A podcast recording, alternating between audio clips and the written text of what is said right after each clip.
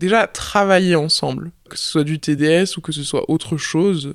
Je sais pas, deux artistes qui travaillent ensemble, qui font de la sculpture ensemble, ça peut être hyper intime, hyper sexuel même, j'en sais rien, tu vois. On peut tout imaginer, mais déjà, je pense qu'on crée une forme de lien, de complicité, de solidarité. Je me sens même je sais que c'est un mot un peu glissant, mais un lien de communauté un peu aussi, je pense.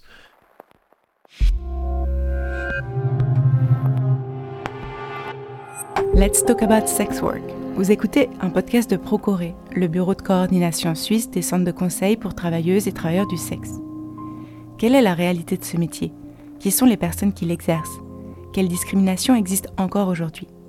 Je suis Laure Gabu et je vous propose d'écouter aujourd'hui deux témoignages, celui de Sam et celui de Camille. Ils m'ont demandé de les appeler ainsi pour préserver leur anonymat. Sam et Camille ont la vingtaine et ont commencé à exercer le travail du sexe pendant leurs études. D'abord seuls, puis en couple. Sam est non-binaire, Camille est une personne trans. Avant de les écouter, je me permets une mise en garde. Leurs récits décrivent des souvenirs douloureux en lien avec leur rapport au corps et la sexualité. Ils m'ont reçu dans la maison d'étudiants que Sam partage avec plusieurs colocataires en périphérie de Genève. On s'est assis au salon, au soleil, entre les plantes vertes, les vinyles, le piano et la lessive qui sèche. Ils m'ont raconté leur rencontre et le début de leur histoire en 2020.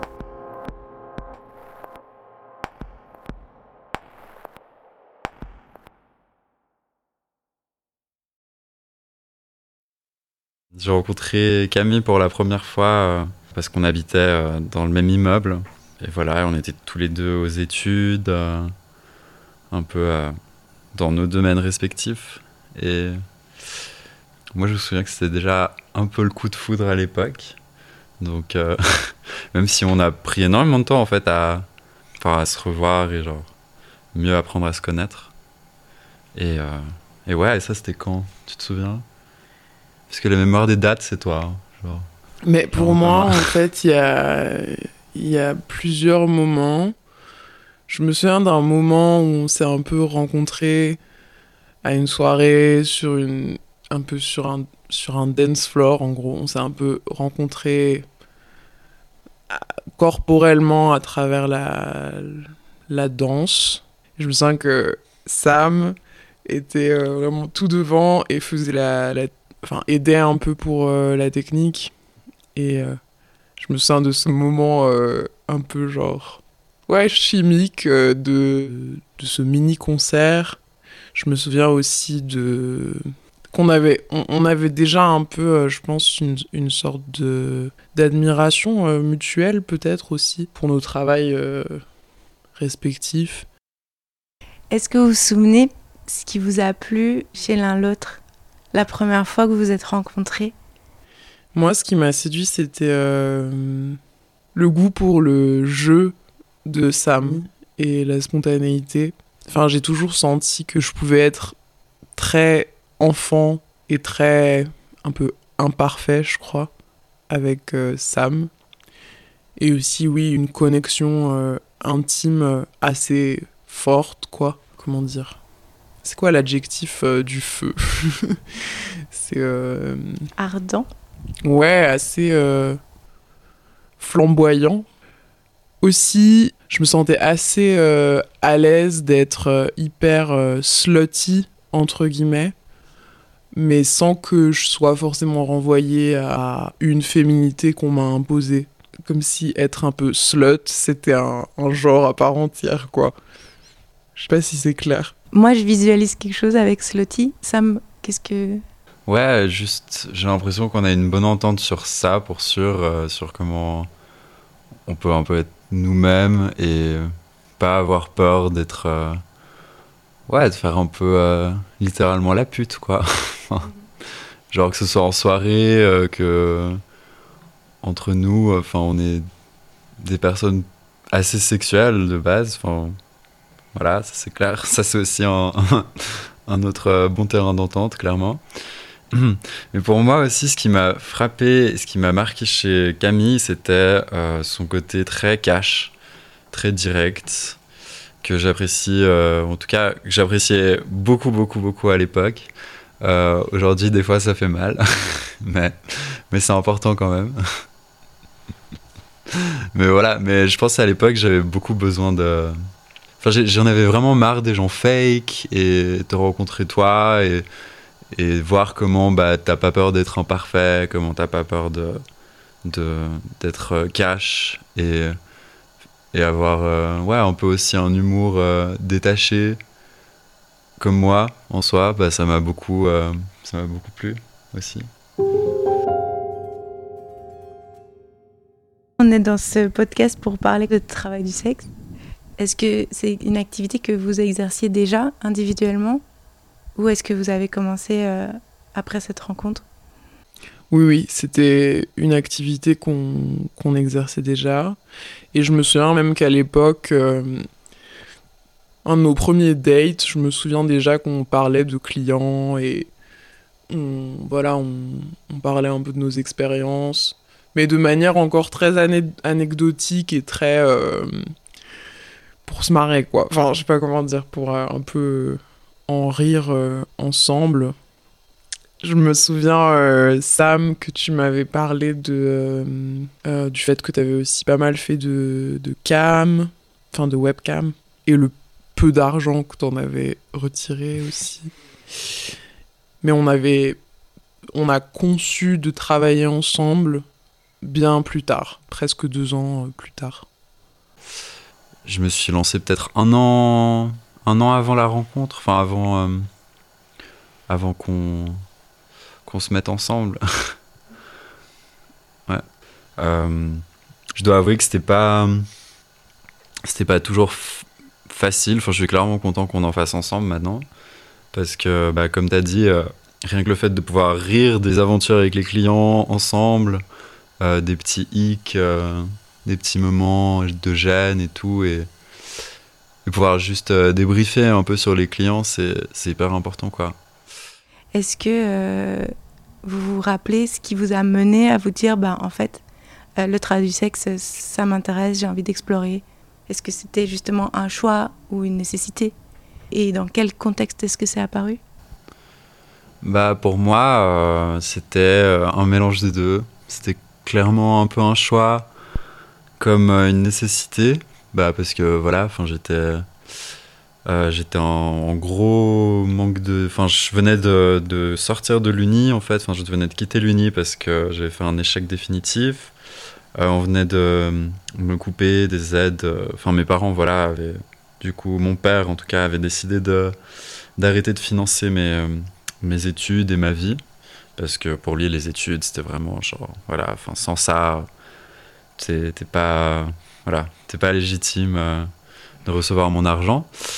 Et du coup, ouais, enfin, c'était par nécessité, mais c'était clairement aussi un choix parce que, bah, clairement que j'aurais pu aller faire un job alimentaire, un peu, enfin, bosser au McDo ou je sais pas, un autre taf. Mais du coup, ouais, c'était un choix parce que, bah, comme j'ai dit, je suis une personne assez sexuelle et je suis assez attiré par l'érotisme et en général bah, j'ai pas trop peur de flirter avec les gens, je suis assez à l'aise donc je me suis dit bah, pourquoi pas, enfin, why not essayer et du coup bah, je pense au début j'ai commencé avec les cams, vraiment je pense que c'était la meilleure introduction que j'ai pu faire, je pense, enfin si je m'étais lancé direct dans le TDS vraiment pur et dur en personne, sans avoir fait de cam, je pense que j'aurais été beaucoup moins à l'aise parce que les cams, ça m'a aussi permis de voir comment je me sens quand je suis confronté à des regards d'inconnus en fait, enfin comment j'arrive à me mettre à l'aise et utiliser mon corps pour susciter des envies, des désirs. Et pour toi Camille, comment ça s'est passé ? Moi, j'étais en première année à l'école d'art. J'avais un travail qui était un peu innocemment relié à l'érotisme. Je dis innocemment parce que je trouve qu'on n'est pas forcément conscient en fait de notre propre érotisme ou de moi par exemple, enfin quand j'ai commencé à travailler un peu avec mon corps dans mon travail artistique, bah c'est mes profs qui m'ont dit bah ça c'est clairement lié à l'érotisme, mais moi j'explorais ça comme une réappropriation de mon corps et une liberté que je prenais, mais je le nommais pas érotisme.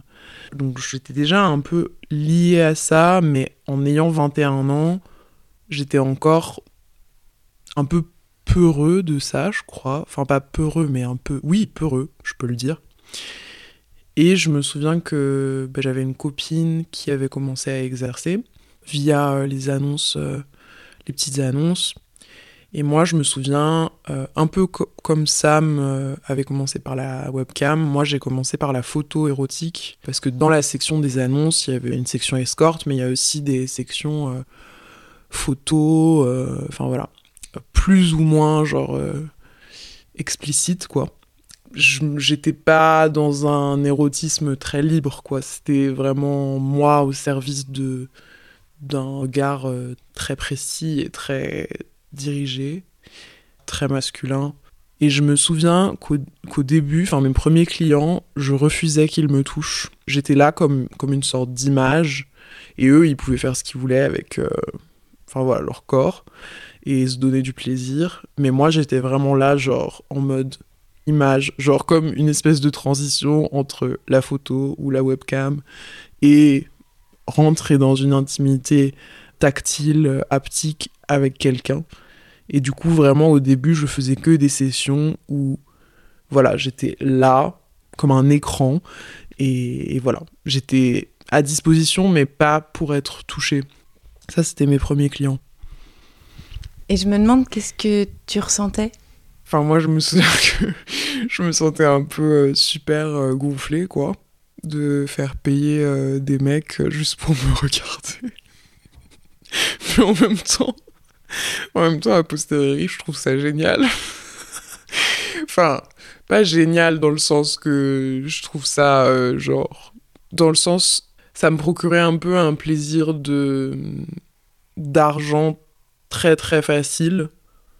Et en même temps, c'était pas facile du tout, parce qu'en fait, se mettre à nu, c'est pas du tout... c'est pas quelque chose d'anodin, quoi. Mais c'était un peu comme... Sûrement un peu de fierté, sûrement un peu de... Bon, de peur aussi, parce que tu sais jamais trop... Enfin, les premières expériences, je me souviens que j'avais des appréhensions. En plus, c'était seul, donc j'avais quand même des grosses appréhensions. Mais je trouve que... Enfin, moi, en tout cas, l'âge de 21 ans, c'était aussi un âge où j'ai le plus testé mes limites à beaucoup de niveaux. Et du coup... Ça, c'était aussi une sorte de test de mes limites. À ce moment-là, déjà, j'avais une aide un peu minimum de mes parents. Donc, c'était pas que j'étais genre obligée au point d'être à la rue, de faire ça. Je pense clairement pas une nécessité, mais plus une sorte de... un peu continuité par rapport à mon propre travail et... Je pense, oui, sûrement inconsciemment, une forme de réappropriation, en gros, de mon corps et de mon pouvoir, en fait, aussi.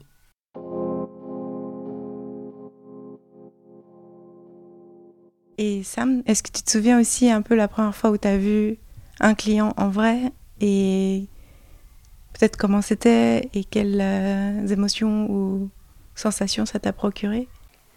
Je crois que la première fois, c'était...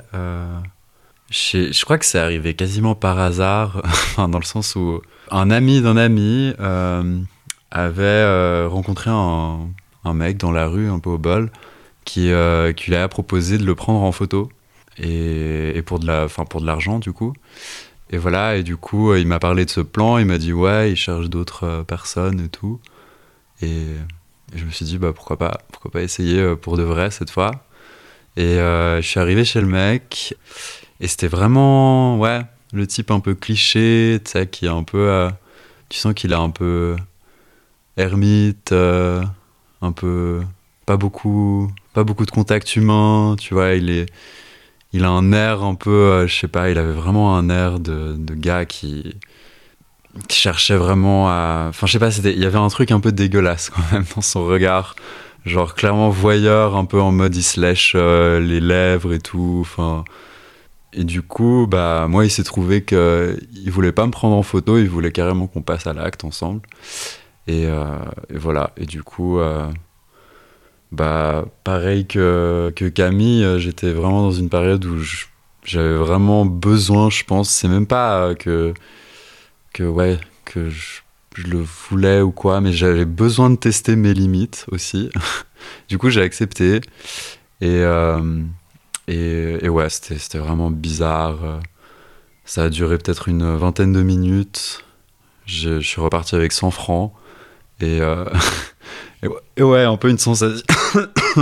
une sensation clairement de dégoût un peu, quoi. Parce que je pense encore jusqu'au jour d'aujourd'hui, c'est dans mon top 3 des clients les plus dagues, quoi. Enfin, il était vraiment dégueulasse. Donc première expérience un peu bizarre. Mais voilà, après son suivi... plein d'autres, avec à chaque fois plein de choses que j'apprenais à chaque client aussi, en fait. Alors je me demande, en t'écoutant, pourquoi est-ce que tu as recommencé si la première expérience était un peu deg? Ouais. Je pense que je suis aussi... j'ai toujours été une personne qui aime essayer plein de trucs. Rien que au-delà du travail, du sexe, je fais aussi de la musique, je fais des études...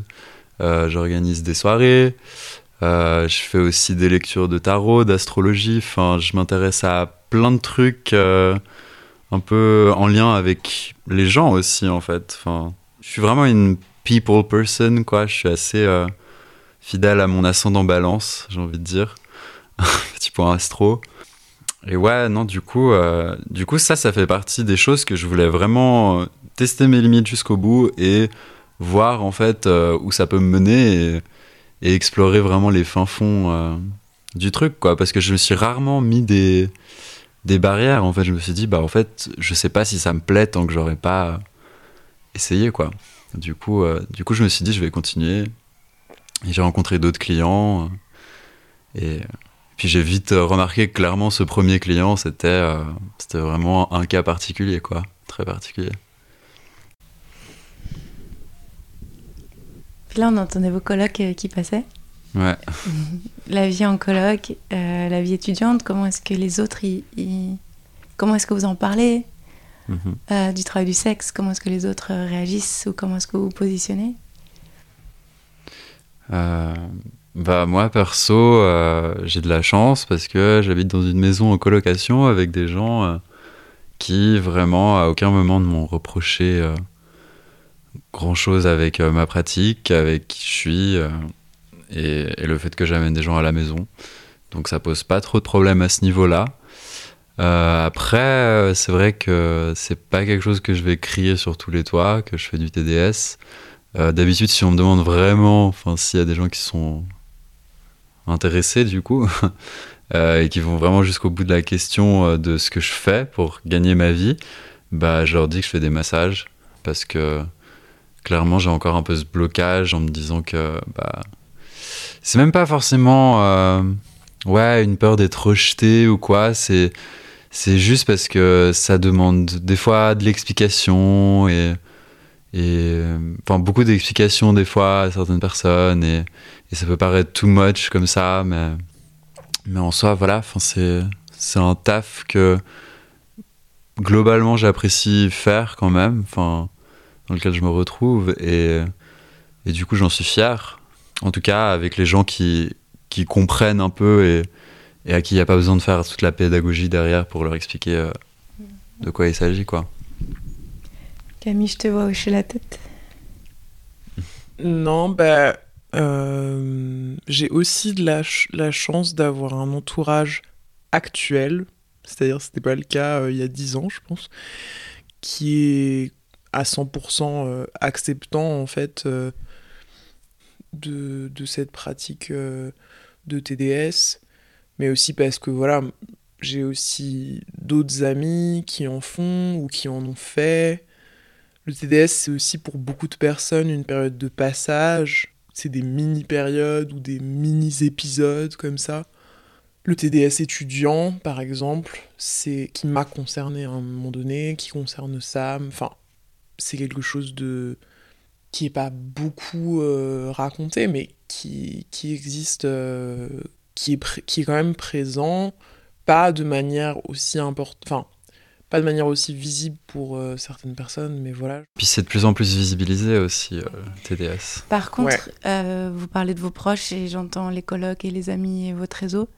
Après, ça inclut la famille aussi ou pas?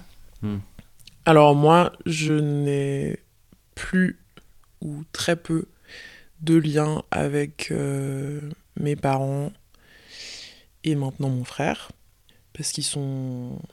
Déjà, ils sont pas acceptants de ma transition, et il y a un passé qui est très compliqué avec ma famille. Donc, s'ils sont pas acceptants de ma transition, si tu veux, ils vont pas être acceptants de mon TDS. Voilà, quoi. Et... Franchement, la famille, c'est... Enfin, pour ce qui est... J'ai encore du lien, par exemple, avec mes cousins, avec ma tante... Et même à eux, je crois que j'ai pas spécialement envie de partager ça avec eux pour l'instant. Je sais pas, je pense que ma tante, par exemple, elle s'inquiéterait trop pour moi, ou elle se dirait que je suis un peu perdue, en fait, dans ma vie. Moi, j'ai beaucoup cette peur d'être vue comme quelqu'un qui s'est égaré, et qui... Et en même temps, j'ai envie de répondre, bah... S'égarer n'est même pas une mauvaise chose, donc même si je l'étais, ça serait pas quelque chose de négatif. Mais je trouve qu'avec la famille, c'est compliqué. Mais j'aimerais bien juste rentrer à la maison et dire, bah à la maison, c'est quoi la maison? Mais rentrer chez ma tante et dire genre, ah ouais, aujourd'hui j'ai vu un client, il était super chiant ou il était super sympa. Mais honnêtement, je me sens pas prêt. Ma famille choisit, oui.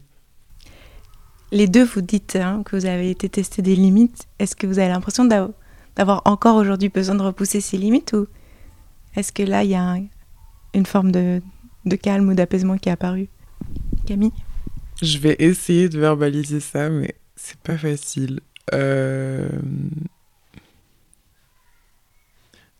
Moi, je crois que d'une certaine manière, ce que je cherchais aussi, c'était une sorte de... un peu une analyse du désir, quoi. Enfin, pas une analyse du désir, mais un peu une sorte de... Genre, pourquoi est-ce que je suis désirable? Enfin, c'est difficile à expliquer. C'est un peu genre... Bah, moi, quand j'étais plus jeune, j'étais un peu genre poussée à... dans mon éducation, à avoir un peu une obsession pour l'apparence. Parce que c'était le cas de ma maman, du coup, qui est dans un métier où elle est exposée, en fait. Enfin voilà, un métier d'artiste où son corps est souvent en jeu. Toute ma vie, j'ai été poussée à genre être jolie, être... Enfin voilà, avoir une beauté... féminine, précise, et à être vraiment un peu... Ouais, arrangeant et conciliant et dans l'effacement et dans... Voilà, dans le fait d'être un peu une sorte de statue, genre... avec une espèce de beauté comme ça qui fait que, genre, tu attires des gens, ou en tout cas, t'as une bonne présentation de toi-même. Enfin, moi, il y a eu un moment donné où littéralement, j'en pouvais plus de ça. Genre, j'en pouvais plus, au point que, genre, ça me faisait étouffer de l'intérieur, quoi. Avec tout ce qui va avec, enfin, l'assignation, voilà, à un genre qui me fait vriller et qui me correspond pas. Voilà, toute la place que j'ai pas eu, en fait, avec ce truc d'être une sorte de statue, quoi, entre guillemets. Enfin, c'est comme ça que je me sentais, en tout cas, avec ma famille, par exemple. Et je pense que le TDS, c'était aussi un peu genre, bon, bah, ok, d'accord, on fait que me répéter que j'ai une certaine beauté, donc j'ai le droit aussi d'utiliser ça, genre... et de profiter de ça, et en plus, bah voilà, je gagnais de l'argent, en fait. J'étais rémunérée pour mon fucking fétiche, en fait. Et pour moi, cette exploration à travers le travail du sexe, c'était un peu aussi genre... Comment dire ? Genre jusqu'où est-ce que je peux genre mettre en activation ce pouvoir de désirabilité. Aussi, après des années pas faciles au niveau de ma sexualité, genre vraiment où je m'en sentais très déconnectée et en même temps je me sentais un peu dépendant d'être désiré en fait par les autres. De voir les limites aussi de la désirabilité, bah ça m'a fait comprendre aussi que... Voilà, ma valeur, elle tient pas que à la désirabilité, et elle tient pas que à genre mon apparence, et elle tient pas que à genre le pouvoir de séduction et le pouvoir de... Enfin voilà. Est-ce que Sam, toi tu voudrais aussi parler de ces limites ? Ou ouais, moi c'était à l'inverse, en soi, plus un moyen de reconnecter à ma sexualité, en vrai. Ça m'a aussi pas mal aidé à être plus à l'aise, comme j'ai dit, devant les caméras déjà, mais après devant les gens, parce que en soi, il y a aussi la plupart de mes clients, enfin tous mes clients jusqu'à maintenant, c'était des hommes, et moi qui suis pansexuel et qui avait eu l'habitude en fait d'être en couple aussi avec des femmes cis à la base. En fait, c'était aussi récent pour moi d'avoir découvert un peu ma sexualité avec des hommes et du coup de voir des... Enfin, en fait, j'avais ce problème aussi où en fait, quand j'ai trop d'intérêt pour quelqu'un, ça me met en stress. Et en fait, de pouvoir m'entraîner sur des clients de qui je m'en fous totalement, ça m'a justement pas mal donné confiance, quoi. Si tu vois ce que je veux dire. Ouais, moi je vois très très bien ce que tu veux dire. Tu peux donner une micro-définition de pansexuel ? Ouais, la pansexualité, puis... moi je l'entends dans le sens où c'est une attirance en fait qui est basée plus sur la personne que sur le genre de la personne ou tout autre attribut. Donc ce que tu étais en train de dire, c'est que tu as eu des histoires en fait finalement d'amour avec des femmes et que dans le travail du sexe, en fait, plus avec des hommes. Bah j'étais en fait dans une phase où j'étais confronté à une grande envie de voir plutôt des hommes, sauf que j'étais assez timide encore, enfin parce que c'est pas toujours évident de se lancer, et puis ça me semblait tellement, je sais pas, enfin le milieu gay c'est vraiment un milieu compliqué quoi, sur plein d'aspects niveau consentement, niveau voilà, enfin comment les rôles aussi d'actifs, passifs. Enfin, moi, je sais pas, je trouvais ça tellement dépassé, en fait. Je trouve ça tellement dépassé. Et bref, j'ai pas toujours vécu ça très bien avec les gars que j'avais rencontrés. Et quand j'avais vraiment un grand intérêt pour quelqu'un, pour un mec, pour le coup, c'était souvent que j'étais trop timide, en fait. Et du coup, il se passait rien. Donc voilà, j'ai plutôt expérimenté. Je me suis plutôt entraîné avec les clients, quoi. Aujourd'hui, vous avez fait le choix, il y a 1 an, d'exercer le travail du sexe ensemble. Mm-hmm. Tu peux te verser un thé froid, Camille. Pourquoi est-ce que vous avez pris cette décision ?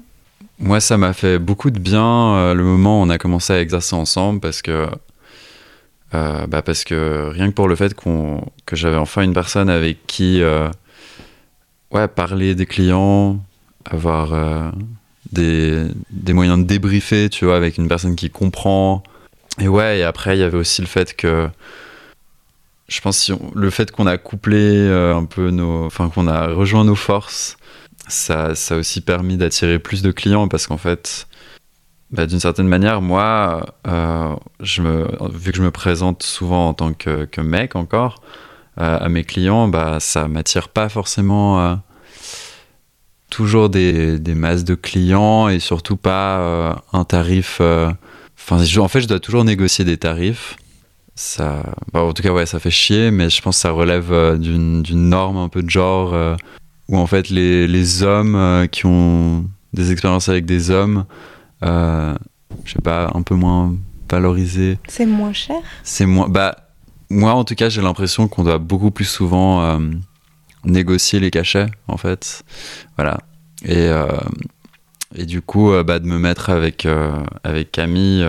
Enfin, de commencer à faire du TDS ensemble, c'était aussi un moyen de pouvoir plutôt m'ajuster à un standard de cachet bah, qui était lié à sa pratique en tant que femme, quoi. Enfin, d'où, voilà, en fait, tu demandes quand même un certain tarif que souvent, bah, rarement, en fait, il y a des gars qui viennent négocier tes tarifs, en fait, aussi, je crois.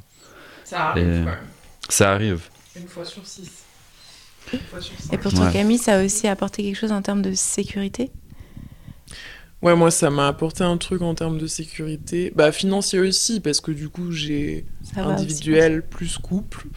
Mais c'est vrai qu'en termes de sécurité, oui, clairement. Enfin, moi, j'ai de plus en plus de mal à exercer seule, en fait, parce que...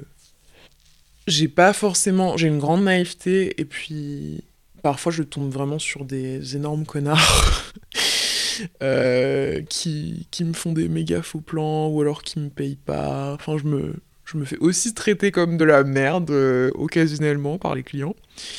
Je tiens à le préciser. Non, mais dans le sens que genre c'est pas toujours méga rose. La plupart du temps ça se passe bien. Clairement, je peux pas me plaindre. Mais il y a certaines mauvaises expériences. Donc, qu'est-ce que tu peux faire quand tu as des mauvaises expériences ? Tu peux dénoncer ces personnes ou... Non, parce que... Enfin, si, techniquement, je pourrais, mais moi, je suis pas assez au fait de la législation, déjà, d'une. De deux, je me sens beaucoup moins légitime parce que je suis pas déclarée, que... J'assume pas encore le TDS comme une profession à part entière de ma vie. De plus en plus, je l'assume, de plus en plus, je l'intègre de manière plus consciente dans ma vie, dans le sens où, bah voilà, on a un minimum de tarifs. Moi, je fais pas tout et n'importe quoi. J'ai des limites, j'essaye de les communiquer, enfin voilà. Mais après, bah, quand il se passe ce genre de choses, je sais pas, moi parfois je me mets en colère, parfois je pleure, parfois j'ai juste envie de tout arrêter, parce que ça peut être très fatigant aussi. J'appelle Sam, j'appelle des amis, enfin j'ai des alliés quand même autour de moi aussi pour en parler clairement. Mais porter plainte ou comme ça, c'est pas des options que moi je suis pas fan de la voie judiciaire en général, mais parce que j'ai grandi avec une mère extrêmement procédurière et du coup je fuis tout ce qui est procédurier et judiciaire, mais enfin c'est pas que je crois pas en la justice, mais si j'y telle la justice, enfin pas la justice dans son concept philosophique, mais j'ai très peu confiance en la justice étatique, quoi, comme beaucoup d'autres gens, et ça se comprend. Mais peut-être parler avec une association comme Procoré ou Aspasie ou comme ça. Ah oui, non, ça. Après, il y a peut-être ça, des endroits où... Connaître mes droits, ça, clairement, c'est quelque chose que j'ai envie de plus développer et plus approfondir. Ça, c'est sûr, mais porter plainte, je m'en sens pas préparée.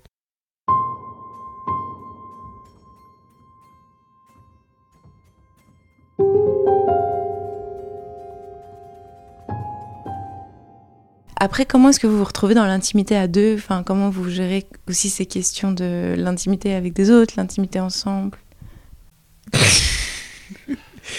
Je crois qu'on trouve de l'intimité dans le TDS ensemble. Pour moi, il n'y a pas besoin de retrouver... Il n'y a pas besoin de retrouver de l'intimité, parce que partager... Déjà, travailler ensemble, que ce soit du TDS ou que ce soit autre chose. Je sais pas, deux artistes qui travaillent ensemble, qui font de la sculpture ensemble, c'est Ça peut être hyper intime, hyper sexuel même, j'en sais rien, tu vois. On peut tout imaginer, mais déjà, je pense qu'on crée une forme de lien, de complicité, de solidarité. Je me sens même je sais que c'est un mot un peu glissant, mais un lien de communauté un peu aussi, je pense. C'est un lien qui est précieux. En fait, je dirais que c'est même une sorte d'entraînement pour l'intimité dite non tarifée. Parce que du coup, en fait, tout a une sorte d'enjeu encore plus important, dans le sens où c'est une personne qu'on connaît pas et qui ne nous connaît pas, qui entre dans une pièce et on doit lui donner du plaisir. Enfin, a priori. Et de préférence, avoir du plaisir aussi. Même si c'est pas du tout toujours le cas, bien sûr, qu'on s'entende. Mais donc, du coup, pour moi, c'est... Déjà, on crée une intimité avec ça. Et après, je crois que... On n'a pas vraiment de mal, tous les deux, à... Enfin, le fait d'exercer tous les deux ne nous empêche pas d'avoir... Une sexualité genre méga développée à côté de ça, entre guillemets. Enfin, je sais pas, peut-être Sam, tu vas me contredire, j'en sais rien. Mais... Bah non, je pense même que si on n'avait pas développé ça avant, le TDS, ça aurait beaucoup moins de sens de le faire ensemble, quoi. Enfin, je pense que si on n'était pas aussi à l'aise, ouais. Clairement qu'on pourrait... Enfin, moi, je sais que je saurais pas... Il y a aussi une grosse dimension de jeu dans notre intimité, donc... Pour nous, c'est vraiment c'est aussi vraiment beaucoup un jeu, des jeux, quoi. Mmh. Et combien de temps est-ce que vous pensez que vous allez continuer à travailler comme TDS ? Camille, toi, t'es dans un moment très important, un moment de transition. C'est quoi, une semaine d'une grosse opération ? Ouais, tout à fait, ouais. Une opération de torsoplastie. Voilà. Donc, il y a une ablation de la poitrine ? Ablation de la poitrine et des glandes mammaires, enfin de toute des seins. Ouais. Je pense que je peux pas prévoir la place que ça prendra, dans le sens où je suis bien conscient qu'en fait, une fois que mon corps est transformé de manière irrémédiable, bah, dans ce sens-là, je sais que je sais que j'aurai moins de clients, je sais que j'aurai des clients différents aussi, et je pense que ça, d'une certaine manière, oui, ça me faisait un peu peur au niveau financier notamment, mais en fait, en même temps, ça me soulage, parce que je vivais des épisodes très forts de dysphorie avec certains clients, mais là, j'ai l'impression qu'il y aura un truc un peu soulageant dans le fait que... Bah voilà, de toute façon, Enfin, je mentirais pas. J'aurais une photo avec, genre... Comment je suis à ce moment-là. Et donc, il y aura aussi pas de secret par rapport à ça. Donc, je sais pas comment expliquer, en fait. Je sais pas quelle place ça aura. Désormais, je crois que c'est ok pour moi de pas savoir, pour l'instant. Et d'une certaine manière, je me réjouis aussi... Enfin, je suis curieux de voir aussi, genre, quel type de client je vais peut-être avoir, plus ou moins. Et parce que déjà là maintenant, j'ai déjà des clients qui sont genre, bah voilà, hyper focus sur mes seins, clairement, et d'autres qui le sont pas, qui sont focus sur d'autres choses, genre sur mon visage, ou sur la manière dont je leur parle, je sais pas, sur mon intelligence, sur ma personnalité. L'opération, ça va aussi m'imposer une pause, et à titre personnel, moi j'ai l'impression que j'ai besoin un peu d'une pause par rapport au TDS, et de redéfinir un peu les termes de comment je me présente dans cet exercice-là, et redéfinir... Pourquoi pas aussi aller vers la domination, j'ai vachement envie d'explorer ça aussi. pourquoi pas. Enfin, voilà. Et voilà, j'ai tout dit, je crois. Et toi, Sam ? Bah moi, ouais, je pense qu'on n'est jamais à l'abri de changements. Donc, je suis toujours un peu prêt à ce que... Ouais, il y a des nouveaux trucs qui rentrent en jeu. Enfin, pour moi, malgré la législation et l'encadrement, le TDS reste quand même un job assez précaire dans tous les cas, parce que c'est un job indépendant. Et voilà, et donc il n'y a pas, en fait, il n'y a pas beaucoup d'assurance du fait qu'on va avoir des clients, quoi. C'est des périodes. Et voilà, et d'autant plus le fait que Camille fasse cette opération, bah, je pense que ça va clairement pas... Enfin, aller dans la faveur, en tout cas, du revenu qu'on peut s'en faire. Mais voilà, bah, je pense qu'on trouvera toujours un moyen de s'en sortir. Et puis moi, je dois avouer que je le fais aussi, bah, clairement par plaisir aussi, ce travail. Par plaisir de rencontrer, de faire des expériences, en fait, d'apprendre des choses sur moi. Ouais, avoir un taf en fait assez flexible. Enfin, c'est autant un bon côté qu'un mauvais côté, la flexibilité de ce travail, l'indépendance qu'on a. On peut autant profiter que, bah, par période, ça peut être vraiment quelque chose qui nous met dans la précarité, quoi. Donc voilà. Je pense que rien n'est très très prévisible, quoi. Ça vous va si on s'arrête là ? Ouais. Merci beaucoup. Merci Laure.